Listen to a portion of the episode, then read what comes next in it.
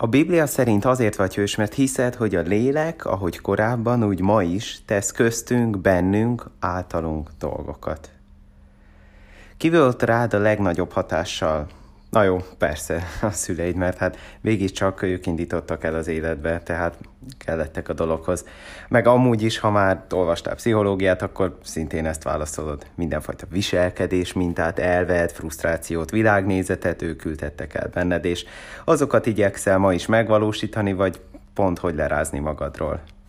És ki az, akiről te magad mondanád, hogy nagy hatással van rád? Ki az, akit ma is megkérdezel, ma is megnézed a videóját, ma is odafigyelsz rá?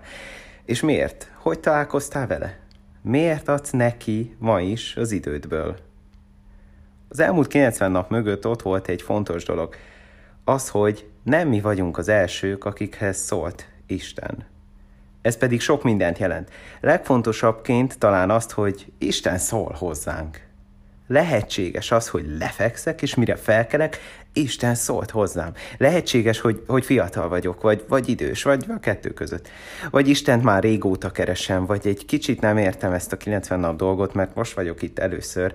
Lehetséges, hogy jó életem van, de lehet, hogy úgy érzem, a végére érkeztem. És Isten szól hozzám. Szól egy énekkel, egy verssel, egy kis történelemmel, szól meglepő, furcsa képekkel, mások beszélgetései által, szól úgy, hogy a lehető legrosszabb emberről tudok meg valamit, és úgy, hogy a lehető legjobbról. Szól úgy, hogy tenned kell érte, hogy megértsd, és szól úgy, hogy nem igazán kell róla gondolkodnod, mert elég egyértelmű, amit mond.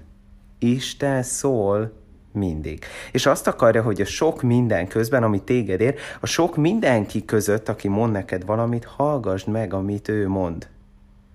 Emellett az is fontos, hogy Isten tényleg felhasznál embereket arra, hogy átformálja a földünket. Már korábban is felhasznált. Szeretnél értelmes életet élni? Nem te vagy az első, akinek az életébe belépett Isten. Hiszem, hogy a lélek ma is képes téged átformálni, felhasználni, vezetni, kijavítani, bátorítani, motiválni. Hiszem, hogy átölel, hogy odafigyel rád, hogy tartogat még számodra jó meglepetéseket. Vagyis hiszem, hogy Isten szeret. Ezt én is volt, hogy hallottam, hogy olvastam, volt, hogy elgondolkodtam rajta, és volt, hogy átéltem, volt, hogy éreztem.